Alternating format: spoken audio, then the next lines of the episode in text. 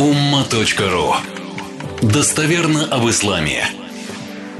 И еще одна маленькая темочка, тоже часто спрашивают, оказывается. Я сформулировал в один абзац. Хотя целая книга есть о смерти и вечности моя. Но в данном случае, что происходит с душой человека после смерти? Один абзац. После смерти тело остается гнить в земле, становясь частью ее – а душа переходит в загробный мир барзах. Это промежуточный этап между смертью и воскрешением. Души верующих, которые после судного дня отправятся в рай, испытывают частички райского блаженства вот в этом промежутке, барзахе. А души грешников и безбожников еще в загробном мире начнут испытывать мучения и страдания.